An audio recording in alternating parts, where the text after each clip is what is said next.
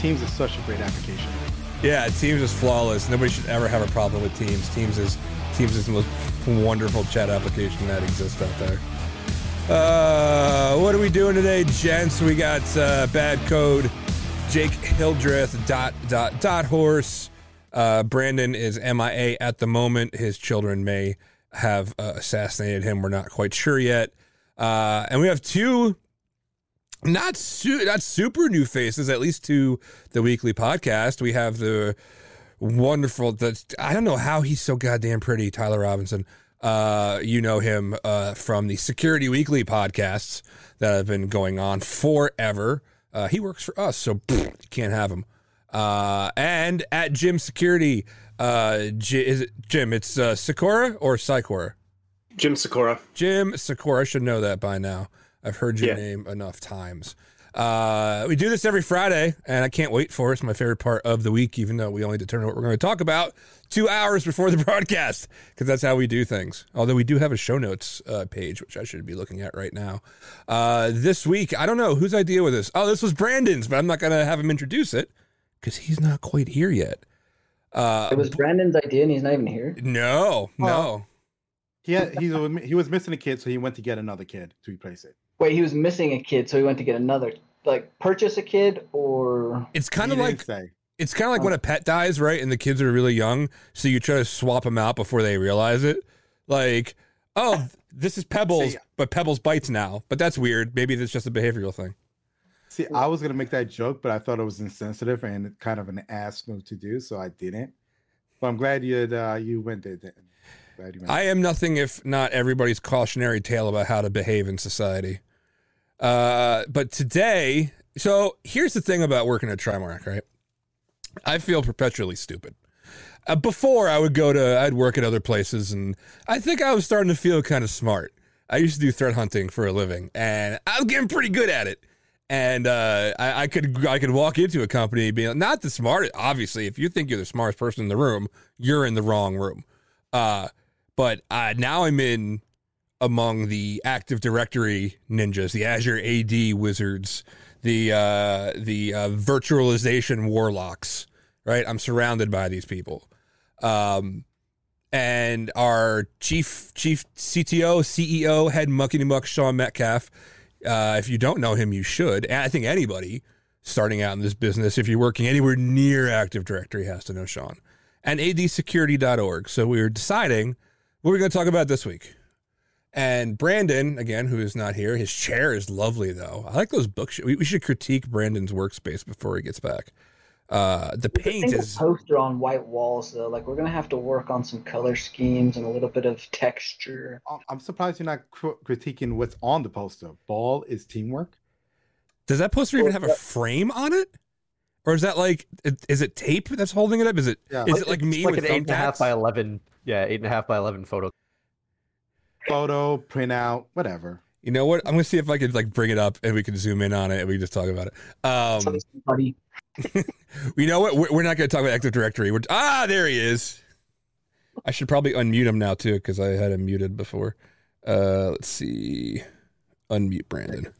Hi, There, Brandon. Brandon, We just started the Twitch stream critiquing your white walls and single poster. Oh, you like my poster? No, Yeah, you right. No, we don't. Ball head. We've all decided collectively that we don't like it. We're all sending you posters now. That's that's the one from. Is that the first time I shaved my head? That might be the first time I shaved my head. Well, I mean, there's no frame on it. Like, like what's holding it up? Is it is it is So- it tape? Is it thumbtacks? What is that? Uh, yeah, that's just a piece of masking tape. Ah, So, Brandon, the first critique I have is if you look at your head and look at um, Jake's head, you'll notice a clear difference of shaving heads. And I'm kind of disappointed you didn't go all out. Um, This this was like a week ago, Dev. This is my five o'clock shadow. Oh wow! it's so really you true. got the, the daily the daily shave like you have to go every day for at least a month. That's not the rule. That sounds like a horrible idea. It is really tripping me out to not see you with a hat on. Like everything else here is expected ex- except this. Although what's funny, I never wear a hat, and I just instinctively put one on today. So I'm I'm channeling uh, Brandon for not having one. All right. Well, Uh, How how do I be Danny then? I like. Do I, I have to sit sideways and speak weird into the mic like this? I'm not speaking. gotta- My mic is and you right in gotta front- turn you gotta turn your ang- you gotta turn your camera like at a weird angle. So that way you look like you're coming out from this like, How else do I subliminally put our logo and our website in the background? Dicks And a panda. and a panda. Um, Did you already do the intro, Danny? Did, I- did we already talk about what we're talking about? No, I was I was riffing to wait for you because this was your idea. Oh, thank you. What are we talking about? Well, what are you collectively experts talking about while I monitor chat? Uh, since it was my idea, first of all, uh, Tyler in the house, so that's surprising. We've Bye-bye. already sung his praises. You can. Okay, well, I didn't see it. Jeez, I just freaking got here. I Uh, know we you just got here. We're ten minutes in. um, we are revisiting the sneaky active directory persistence. Uh, so my idea was that we take a little trip in the time Trimark time machine, which is difficult to say apparently, and we see if the persistence methods that Sean pointed out in several of his talks and his blog articles, as many as eight years ago, are still relevant in today's world. Have at it. What are you starting with? Thank you. Um, well, wait. Did you do like? Did you do my fake intro thing yet? No. With like the, the, the it was the Spinal Tap thing. Oh yeah, yeah. No, I didn't do it. But go ahead. You didn't get the thing with the. the jeez, you had one job. No, I currently have one, two, three, four, five jobs wrangling cats. So no, Okay. I have more than one. So Yeah, but if it's wrangling cats, isn't that a single job? the amount of cats you have doesn't mean I hate How it. I hate it here. I, hate I don't here. know. People with with a lot of cats might disagree that it's a little harder to do more cats. I didn't say it was more it was less or more harder. All I'm just saying is it's still one job. This is how all of our company meetings go. By the way. Okay. Yeah, you're right. we stay on topic really well. No, so so the way I thought it it would be funny and and interesting to start is so the kind of the master article that Sean has on his 80security.org page um, says all of the sneaky persistence tips and it starts at number 11 so it goes like 11 12 13 all the way to like 19 or something. And so everybody always asks and dev just asked this morning where are 1 through 10 and i always just assumed that it was in one of his like his def con talk or or i actually went back and i watched his um his talk from derbycon in 2015 and i was like oh yeah he's going to do like top 10 persistence things and no it's not uh, he basically talks about two things that aren't on the list and about three or four of the things that are that are on the list so what i decided is that you know spinal taps um, their amps they go to 11 and sh- that's where sean starts That's true. Sean does come out of everything he does starting at 11. I've never known him to start at zero. exactly So is that like a given? The first ten are given. You should know what those are, or oh no are they secret? we'll The first ask. ten you got to pay extra for. Okay, we're not giving everything away for free now. Come on. It's on his, it's on fair. his OnlyFans for sure.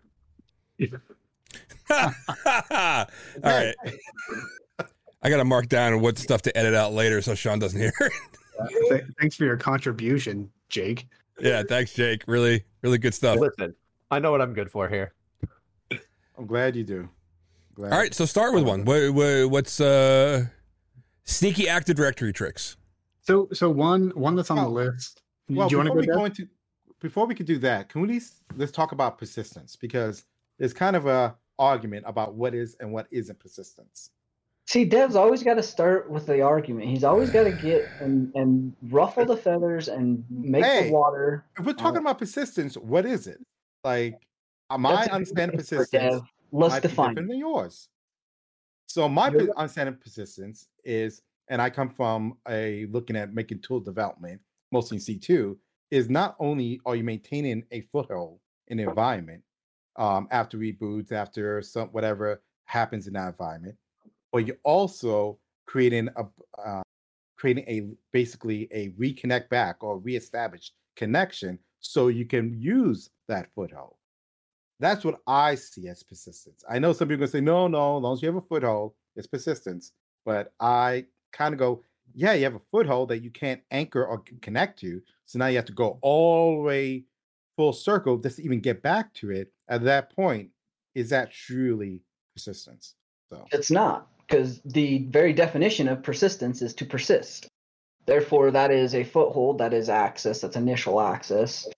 So I think you're right. Persistence does have to be the ability to persist and maintain. Now, whether that is persist after reboot, that is persist with inside of memory, that is persist after an OS wipe. I mean, we can go all the way down to the firmware and get into uh, bootkits and UEFI persistence or uh, Intel AMT persistence, all those things. So or, persistence, I think, is ma- motherboard manufacturers and putting Yes. a chip on a motherboard yep, china Don't bring China into this. yeah, yeah. So already here, I believe, is is the ability to persist, but your level of persistence uh, has you know has different rings, has different methods based on your threat profile and what you're actually doing. So I think for what we're talking about, I would say persist with inside of an enterprise, whether that's on the endpoint or through Active Directory with inside of the directory services themselves. Is that is that a fair assumption of what we're going to talk about today? Yeah, I think so. I mean, I think a lot of what Dev what it was intending in it, it, I equate that to um, like being on a server and running GP update force and realizing that it just locked yourself out of RDPing to it. So now you got to walk into the server room, right? So it's there's persistence, and then there are indicators of compromise that are accidentally left behind. Yep. And the way I look at Active Directory persistence is if you get found out and your initial attack vector, initial service principal in Active Directory is discovered and somebody does IR, you still have another account or another set of accounts or another technique to get that administrative access back again um, if you lose it.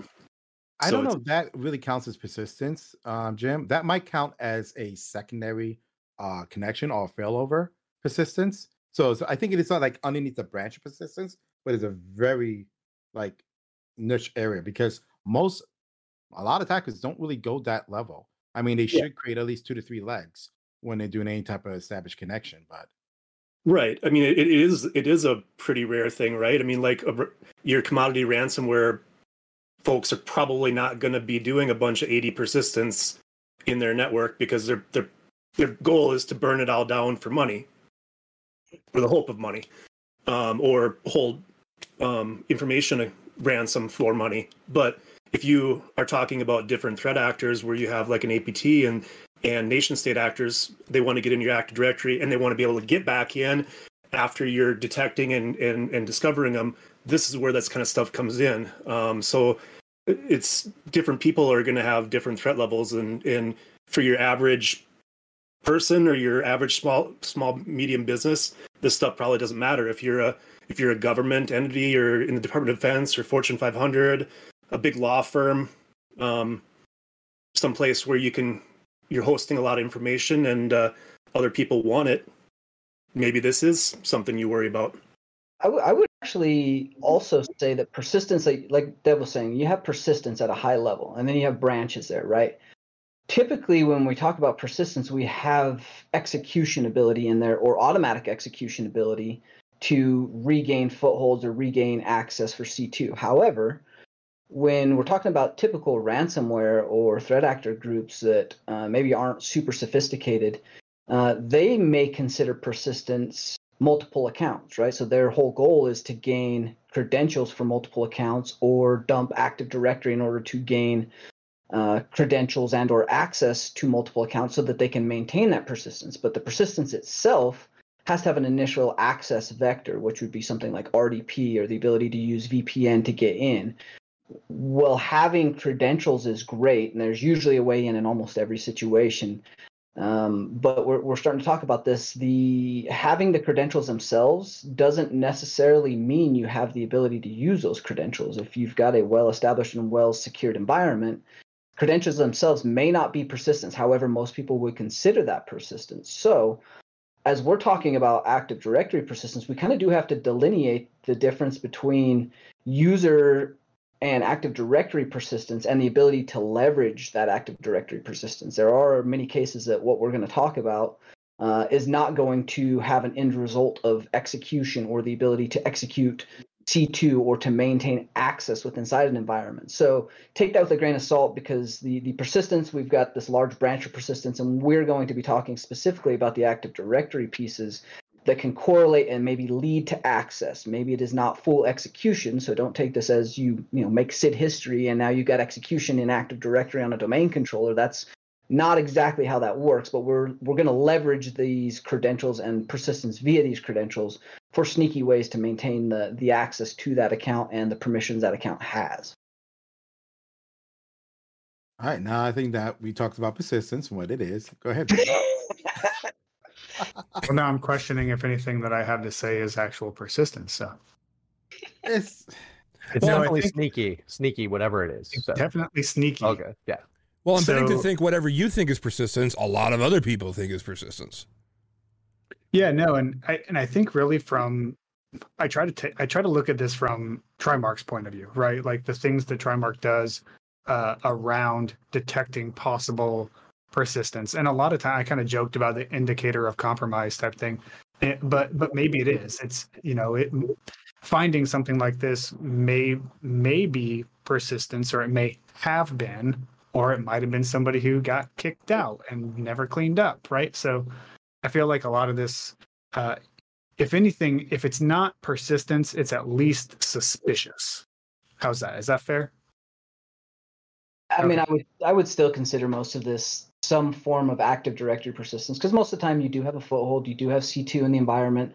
What we're leveraging here is our ability to maintain access and maintain permissions in an environment through this. So this may be secondary persistence via the initial foothold. We'll we'll do assume breach, assume compromise here, and assume that we have a foothold that has C2 or has the ability to do things in an environment. And that may be something as simple as O365 access or OWA uh, with the ability to then get execution via an Outlook rule attack. So all of these things, I'm going to assume we have initial access, and then we can move past that because this gets really nuanced if we don't assume that breach. Exactly. Yeah, and and actually, I think a lot of this assumes domain like full domain compromise, or or it assumes that you've been. I think the way Sean puts it in his talk is, uh, you have you have domain admin for five minutes. What do you do? Type stuff as an attacker, right? So, um, one of the things that he had that that I'm prepared to speak on anyway is the SID history.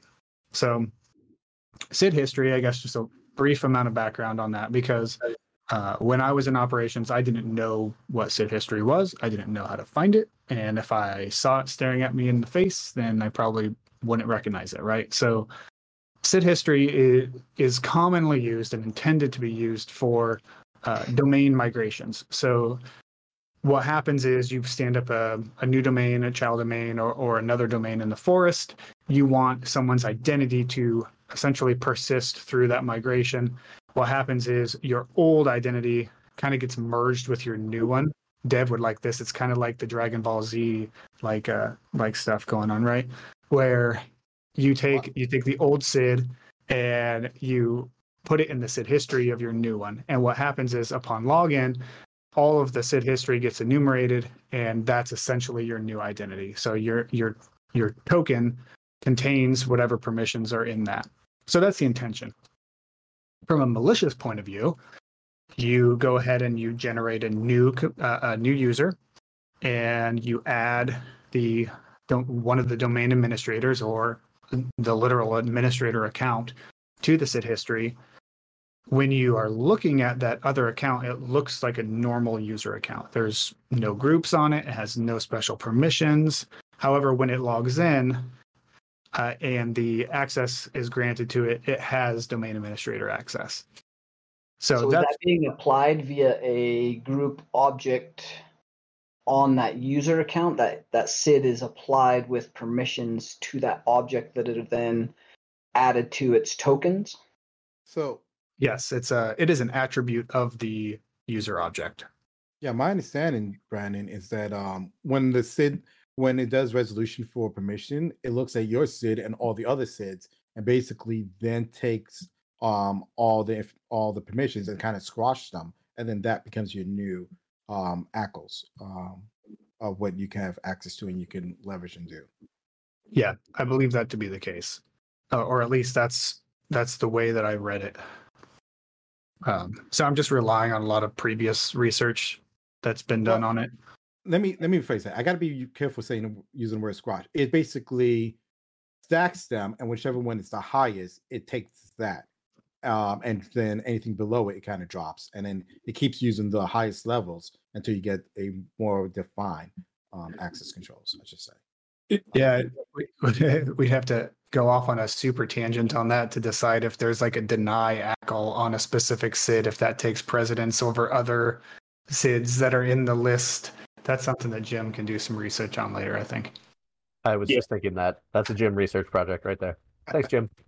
Yeah, and I, I don't know that off the top of my head what the answer is, but I yeah like saying that that the SIDS gets the the the permissions and the tokens get squashed is like a way to say it in layman's terms. But yeah, there's going to be um, going through the primary um, definition of how access is granted and, and looking at implicit um, permissions grouped together, looking at the denies and and allows, and then looking at inherited um, permissions and the denies and allows and grouping them together in that way would be my um, best educated guess on how that is squashed. Yeah. So how does that run up against when you talk about like admin SD holder when they block inheritance on the objects themselves, but then you still have the SID history correlating back to like a 500 or something like that. Um, how because for the SID history it does inheritance for lack of a better word. Now, wouldn't wouldn't the inheritance only apply to the objects that are highly privileged? So if you put a SID his- history on something like I the domain that, admin, then it then it would be removed by uh, the SD prop. However, if you're using the SID of the domain admin and you're applying that to another object, right? That other object isn't in the protected users group, so therefore it's not getting that propagation of the SD no, prop. I yeah, I get that, but SID history, in the lack of a better word, is enhanced inheritance to some degree. So wouldn't the inheritance of the second SID, the artificial one that you put in there, which is like let's say 500 or whatever RID you want to use, wouldn't that like it has like how underneath the hood is it doing that connection without using inheritance? No, SD prop doesn't look at the SID history as far as I know. It it, it looks straight at um, members of the protected groups and protected objects. Um, it doesn't Yeah, I get that, but don't all- IC prop also blocks inheritance on that object from other objects? from a security ACL point, yes, but um, you know, like the the DACLs, it it disables inheritance and applies or stamps uh, the default um, DACL of S, admin SD holder to those objects, but it's not going to do that to the object that has SID history for like the RID 500 account or an enterprise admin. No. No, I get that. So you have the you have the one account that you artificially created with the SID history. Yep. That SID history then is pointing to a 500, which is an SD prop. SD prop blocks inheritance and all the other stuff and maintains the um the ACLs permissions within there. But the SID history under, underneath the hood has to be doing some level of inheritance on it. And since the RID 500 is in there, wouldn't that also flow through to the main object? No, um, not from my understanding, because the the the security um, descriptors that admin SD holder is applying to an object um, determine who can modify that object. The admin Hmm. RID 500 accounts privileges within Active Directory, including its members, its group memberships, the user rights it's assigned, and the hard coded principles that it has are what determines the privileges it has in, in the Active Directory. So admin SD holder doesn't really factor into it at all. Um, you know, administrators by default are going to have their their user rights assignments um, through the group policy uh, applied to the domain controller. Um, they're going to have the permissions that are hard coded into Active Directory. Like, like you know, there's hard coded checks for domain admins that you, you can't um, delegate, for example. And there's there's some things that are hard coded for the RID 500 account, definitely. Um, I know I just posted something in in Teams this morning about that, which was a little surprising. But um, yeah, so So There- I, I guess my real question is, how does underneath the hood SD SD oh my God, SID history underneath the hood? How does it actually perform that task? Like, what is that connector look like? I- I How's it it's able to own- put it in? completely its own thing. Like, I never knew. I know what it does. I never knew, but I don't know what it does under the hood in the code. Like, what is it? How's it able to extrapolate the permissions and then I hear or reflected onto another SID?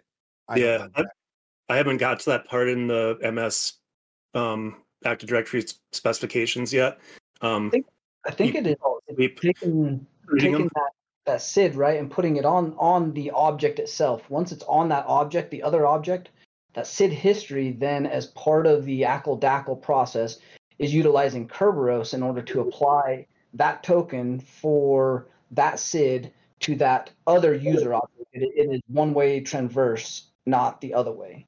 So it is applying the token with inside of memory as it is doing the Kerberos authentication based on the SID that is applied to the object where the SID history lives.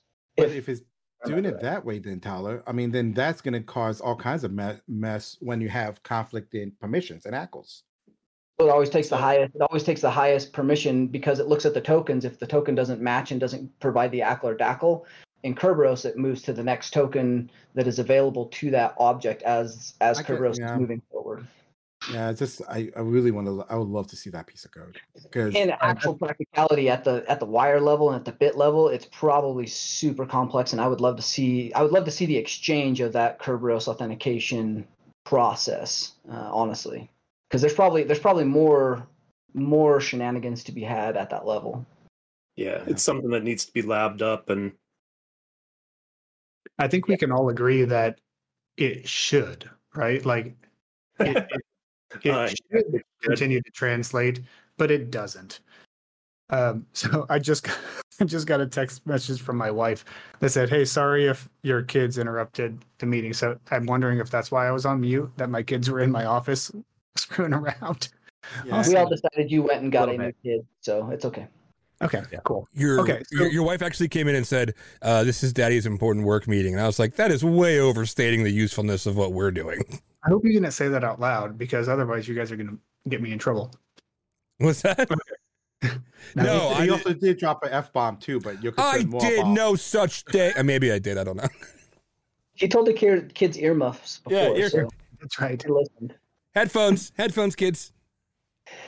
All right. So so hit sit history is going to come back around if we have if we have time to dig into it uh, because it's another persistence technique or, or it can be used in combination of like a DC sync and stuff like that. So I think All the other things I wanted to mention is it's in Mimikatz, so you can run run this and add a SID history as you create a user using Mimikatz.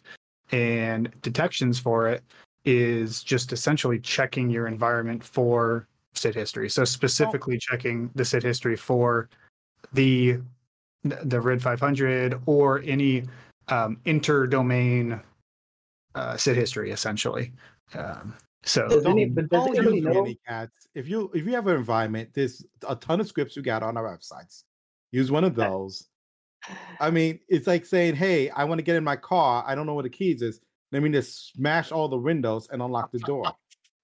Okay, you're And right. we're Using the Flipper Zero, Dev. listen, listen, Dev. I I looked at at the notes and I saw the Mimikatz Kiwi and I immediately just said so. I apologize. You're right. You can just run a PowerShell script that sets the damn attribute. Okay, so you do have to be a domain admin to to set them, I believe. Um, you should you should know how how this works under the hood and you should have multiple tools in your bag sometimes a jackhammer is necessary as a tool so you, you're using it in a lab you smash a window and, and Not when you're Mimi- trying to peel an apple.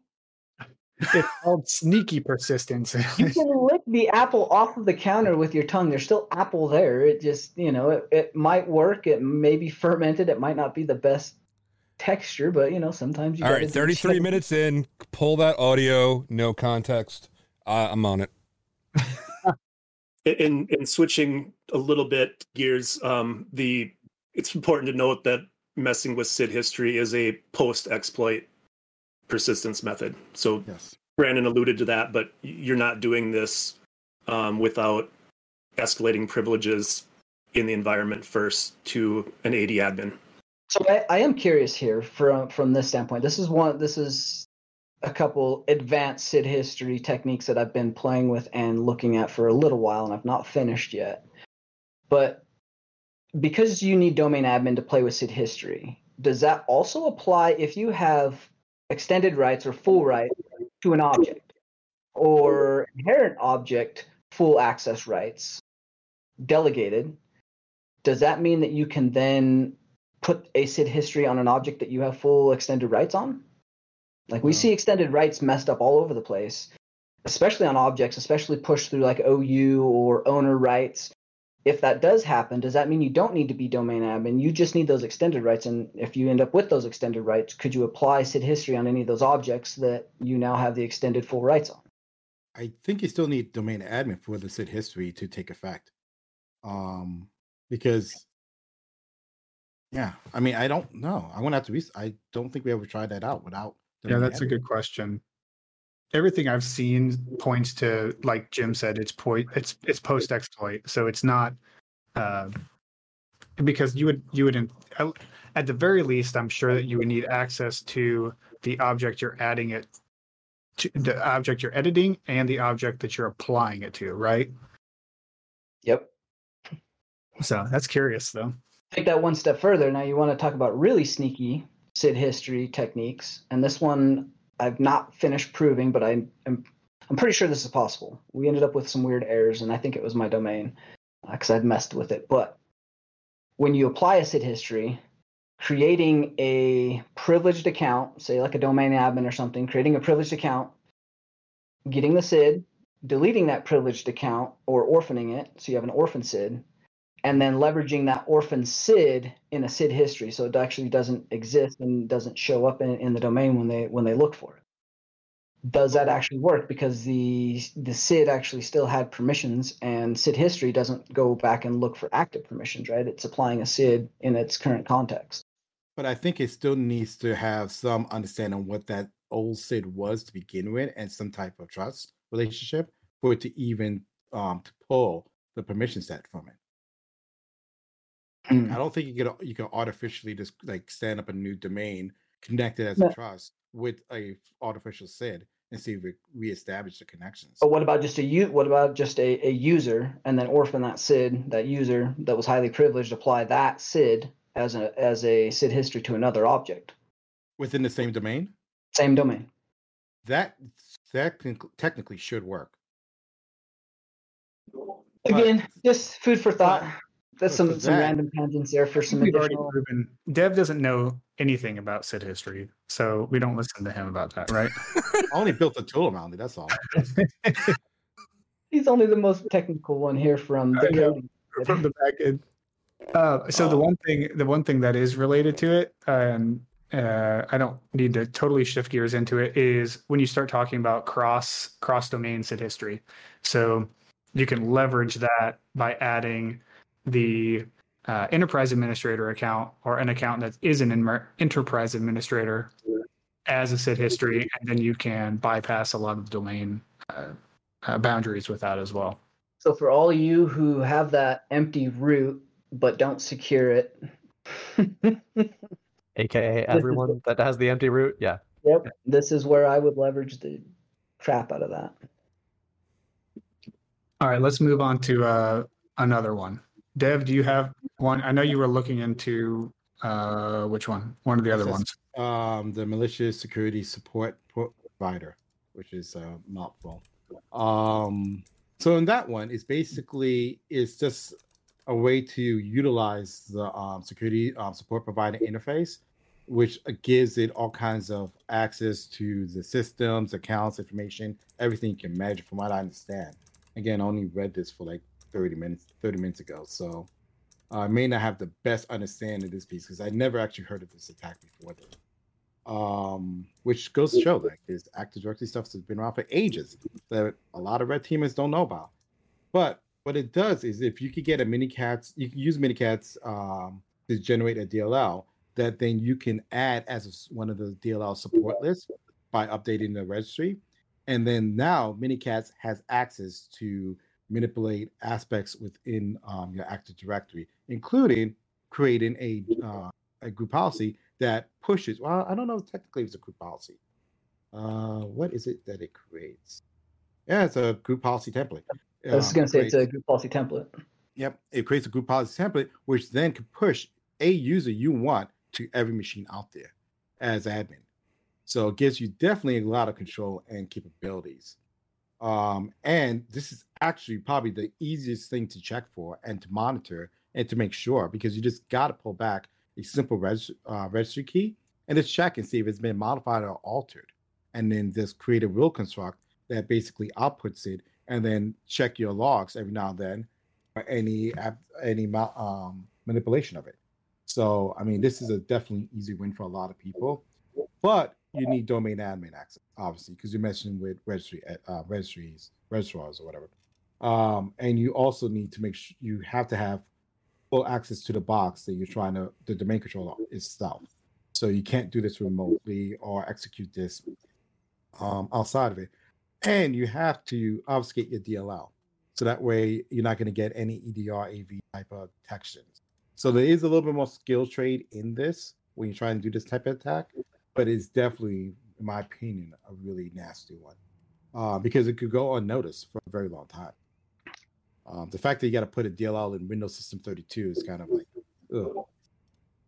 It's kind of similar to the DNS admins, right? Like being able to leverage something like DNS admins to gain execution via DLL is is actually still widely unknown and not leveraged a lot. I see DNS admins uh, added, and and same thing. There's some stuff that's still not been publicized for uh, backup, the backup account that you can do. So leveraging leveraging those secondary built-in groups for persistence and execution is something you definitely have to keep an eye on and that requires you to do both auditing and and continuous monitoring of those accounts which requires you to have the active directory set up correctly have a good sim and then be looking for the things that you know attackers are going to be leveraging. You're going to you're to see these adversaries begin to use many many things that are a lot more sneaky. We've we've kind of gone through the low hanging fruit low hanging fruit for many of the ransomware groups and they've started to pivot. You see many of them pivoting to UEFI BIOS and bootkits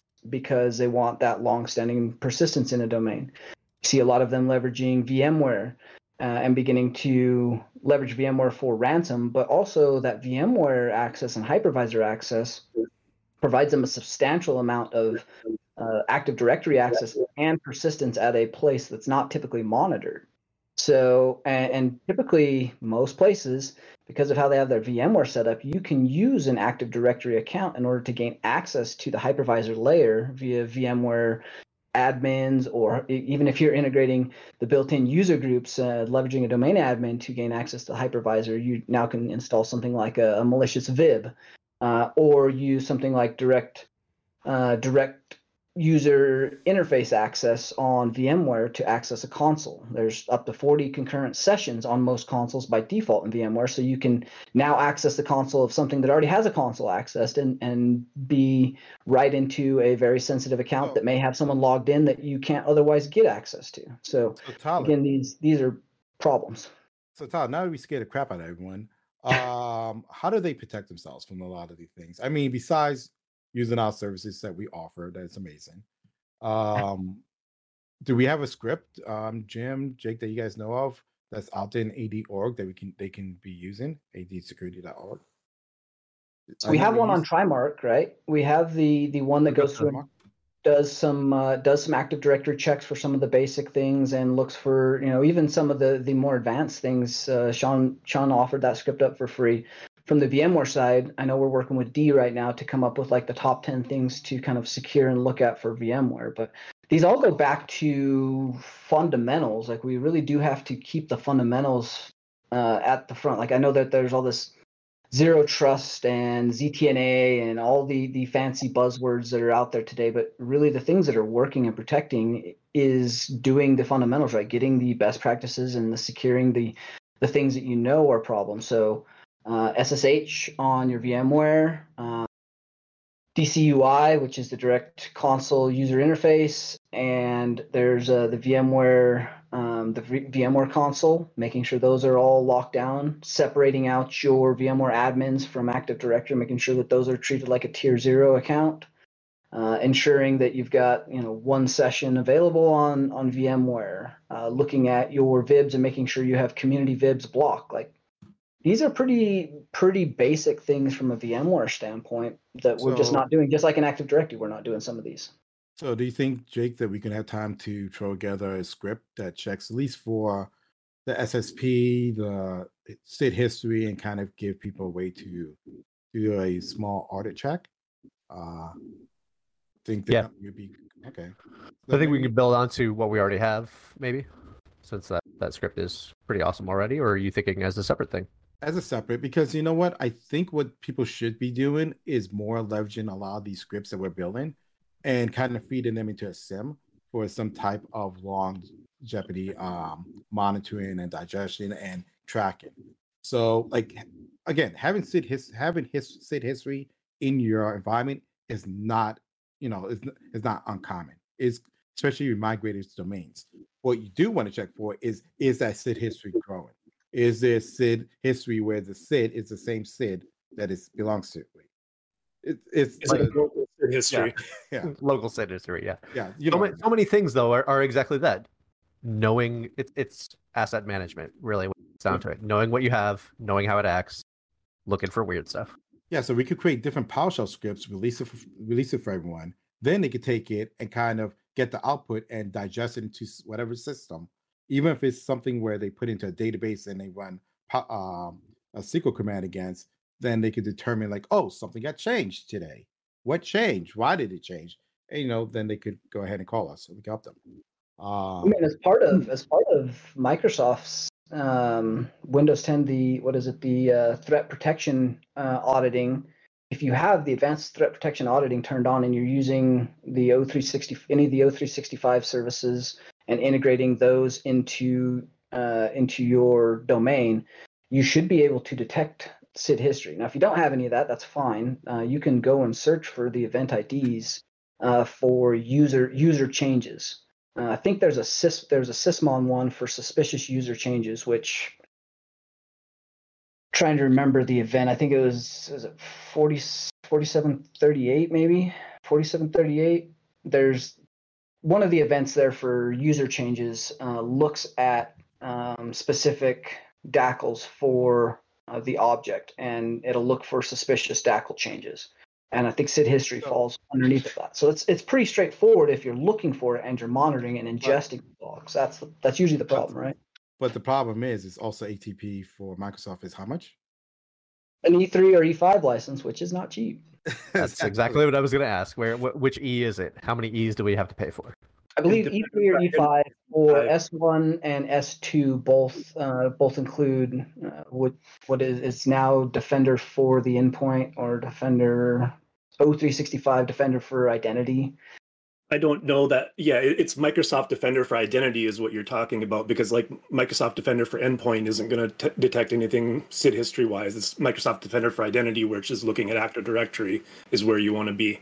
Um, but yeah, you know, with with the SID history being an attribute in on a, a user account, you can, if you have the right auditing enabled, you can send that off to a SIM and, and look for the GUID of SID history being modified in the attributes of the event ID. I don't have it off the top of my head, but um, it's something we can figure out and post. Um, I did put in the chat the um, invoke trimart checks script as well, so I, I posted the link for that in the in the chat, uh, Twitch chat. Very nice. Uh, Jim, the SID, so hit SID, SID history was added as 4765. It's in the article. Yeah. Yep. And then there's an attempt, attempt to add nice. uh, as well.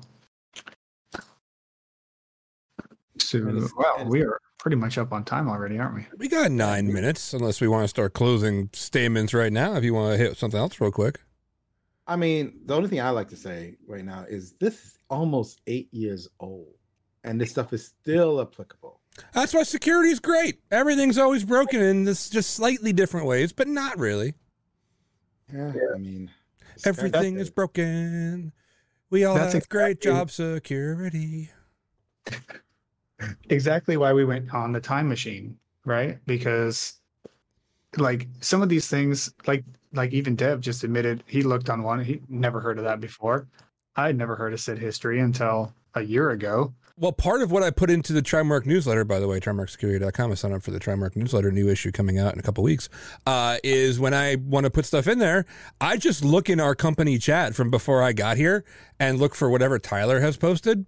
And then I do research on it. Be like, is this? Oh yeah, this is still a thing. Okay, like I literally called it on the last uh, newsletter, uh, like the back to the, or I was like back to the front or future or something. Um, and then I put something similar that just happened. Uh, Tyler was a great source of information for that.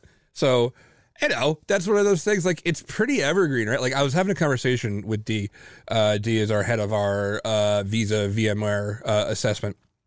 By the way, we got a lot of VMware stuff coming out uh, next month um, about all of these things, and like he's one of the things that I, I remember he told me was, you know, VMware, especially people who have a heavy like virtual um, uh, uh, structure, are are just keeping up with bu- like bugs, so to speak, right? Like they are the last people to do bleeding edge security uh, things. They're just trying to keep up from the things that were broken when they put it in. Because apparently, one of the big misconceptions about like VMware, ESXi, stuff like that, is that it co- that it's some kind of different alien, right? Like it comes default security out of the box, and the admins don't think to apply this the basic AD security things for regular Active Directory, regular Windows environments for virtual because somehow it's different.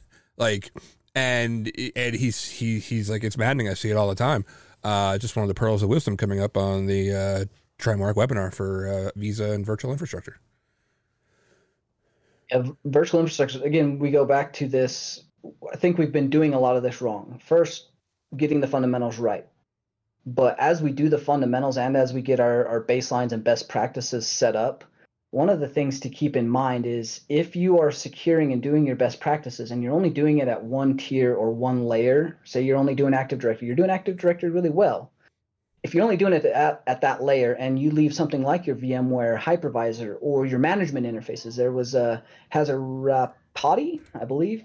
Uh, he he reminded me of of the management interfaces. This is one of my favorite ways to compromise an organization is leveraging something like IPMI uh, in order to gain that direct access to the hypervisor or VMware infrastructure, and then from there I can pivot up. So as you're securing things, you need to make sure you're securing the lower layer things. You've got to get your your TPM right, your boot security correct. You've got to get hypervisor, the things that Active Directory is running on, the servers that are critical tier zero servers. If I gain access to your hypervisor and those live on the hypervisor and I can access them, well, you didn't do any good doing all that segmentation and, and tiering because you didn't secure below the tier. So you've got to make sure that as you're looking down and up uh, on your tiering levels, you're ensuring everything is being secured uh, and you're doing baseline and best practices at all the layers. If you mess up one of those layers, all that work was for nothing. So ensuring that you're getting your VMware infrastructure right, your virtualization infrastructure right, uh, is probably of the most critical things to do this year. And I will say that because most of the adversaries, most of the toolkits and ransomware uh, groups that I'm in and and trying to tear down, all of them have been working on developing and have VMware or Linux capabilities to start uh, encrypting and gaining access to them. And we're going to see persistence maintained there. We're going to see access there, and we're going to see encryption there. And trust me, if you get your VMware or, or virtualization environment encrypted, it is a much more difficult uh, endeavor to restore that and get back to a working point. So, In uh, uh, I'm sure you're doing it. in uh, chat, um, says, I've been a penetration tester for 27 years this August. I have owned more orgs via LOMs, terminal servers, and network management systems than any other way. it's my favorite. Everyone's looking at higher levels of abstraction now, and the lower level stuff is where it's at. Um, yeah, and as it gets more difficult as windows gets harder and harder to uh, to break into as we see better defender uh, abilities we see better memory protections we see all of these these things happening where security by default at the higher levels is becoming a thing at least for for microsoft and windows like those things are are much better and much harder I won't say the same for SaaS and cloud and stuff, but uh, as as we go down the layers, you're right. Like adversaries are going down the layers too because these things are still easier to get to. You look at this is why uh, ICS and um, IoT is such a big issue because we're talking about things that are not being secured and, and, not looked at and doing security by default out of the box. These things are hard to configure once they're working. Admins don't change them. Firmware updates uh, are not often applied because it takes down whole networks. So you've got a lot of things to consider, but they are important nonetheless. So you have to start and and make sure you're considering all these things from the beginning. We got three minutes left. We're going to do our uh, usually uh, uh, for Jim and Tyler. This is maybe new at the end of their every episode. If we have closing thoughts that sum something up or something we want to tell our viewers, that's what we take the last few minutes for. So I'm going to start with Jim. Any closing remarks on our topic, Jim? Yeah, if you host tier zero workloads like domain controllers on VMware, or they're on your server, your physical servers that have um, ILO or iDRAC, iDRAC and VMware and Hyper-V just became tier zero assets, and you need to treat them like it. Tyler, closing thoughts. It's time to do better. I don't know. the The adversaries have have gotten really good, and we're going to start seeing this next wave. I've already seen the development. We've been in a lot of these chats. Uh, I'm telling you right now, like prepare, otherwise you're going to be in a lot of trouble. The the adversaries have nicer toolkits and Many of the APT groups and nation states are leveraging these uh, ransomware groups as, as, smoke and mirrors. So this access and all these things we're seeing, it's just ransomware. It's not a big deal. It's not nation. I'm telling you, once they gain access, access is being passed and or passed back the other way. So get your stuff together because it does matter. Uh, your infrastructure can be used to attack others, and as a whole, uh, our economy, our future, uh, your kids' future, your livelihood for jobs, and and how much things cost. They all depend on each of us doing our job and our part. So let's get this stuff right and get the basics down. Jay, closing thoughts. So the saying is, you know, a chain is only as strong as its weakest link. But there's also a saying about, you know, security has layers like an onion. So I'm going to say your security onion is only as or is as stinky as its stinkiest layer. So just think of that. And speaking of wink, uh, weak links, uh, Dev. Wow, thanks, Danny. Uh, I, I know I always look for you for uh, a boost up. Uh, my thing is, listen, when I these these calls get really technical sometimes and dives really deep, and we're not expecting anyone there to be AD admin experts or to know like how to fend off against China or whatever other state country you want to defend against. Um, my thing is, listen, if you need help, there's a community out there, especially at Trimarks, and we love to help people out. So hit us all up. Let us know if you have any questions. Um, between the handful of people that work here in in our AD department, we have a ridiculous amount of experience and knowledge.